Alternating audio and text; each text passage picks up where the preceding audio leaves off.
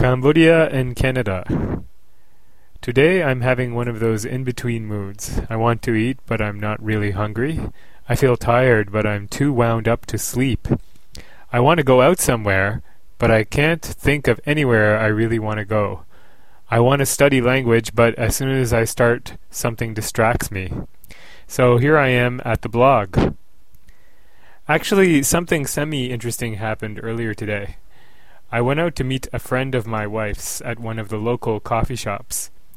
I had my son Eric with me in the snuggly as I had volunteered to babysit for a while. My wife's friend was a Canadian who had spent six years in Cambodia. I didn't ask what she had been doing there, but I assume it was teaching English. She met and married a Cambodian man, and they both returned to Canada to live.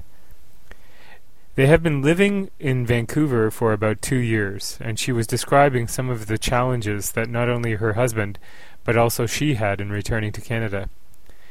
What struck me the most about her description was the characterization of Vancouver as a sort of place filled with grim, antisocial workaholics from the Cambodian point of view. This is funny because I would never think of the typical Vancouverite as a workaholic. Far from it. My wife, as a Japanese, also thinks that Canadians in general have their work life pretty easy. It also surprised me because the image I have of Cambodia is one of war and atrocity, probably largely due to the movie The Killing Fields.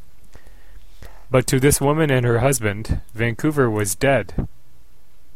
Apparently, Cambodia is currently a very laid back and friendly place, with many publicly mandated holidays, great weather, and a great standard of living for the vi- visiting foreigner. A place where you can spend all day hanging out and chatting with people who all have time on their hands. This obviously raises the question what are they doing here then?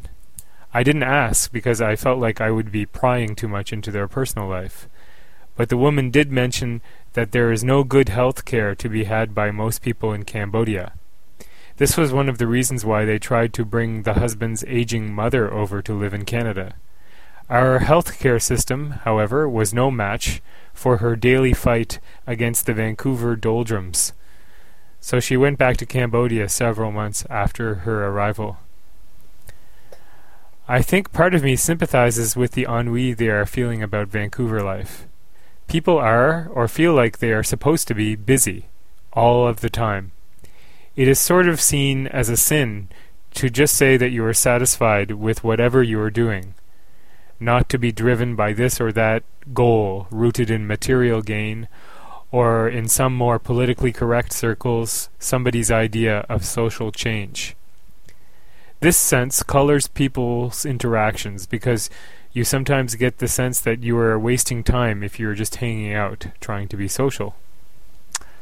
I think that's the headspace I am in right now. I wish I were in a more relaxed social environment where people are free to do nothing if they so choose, without guilt.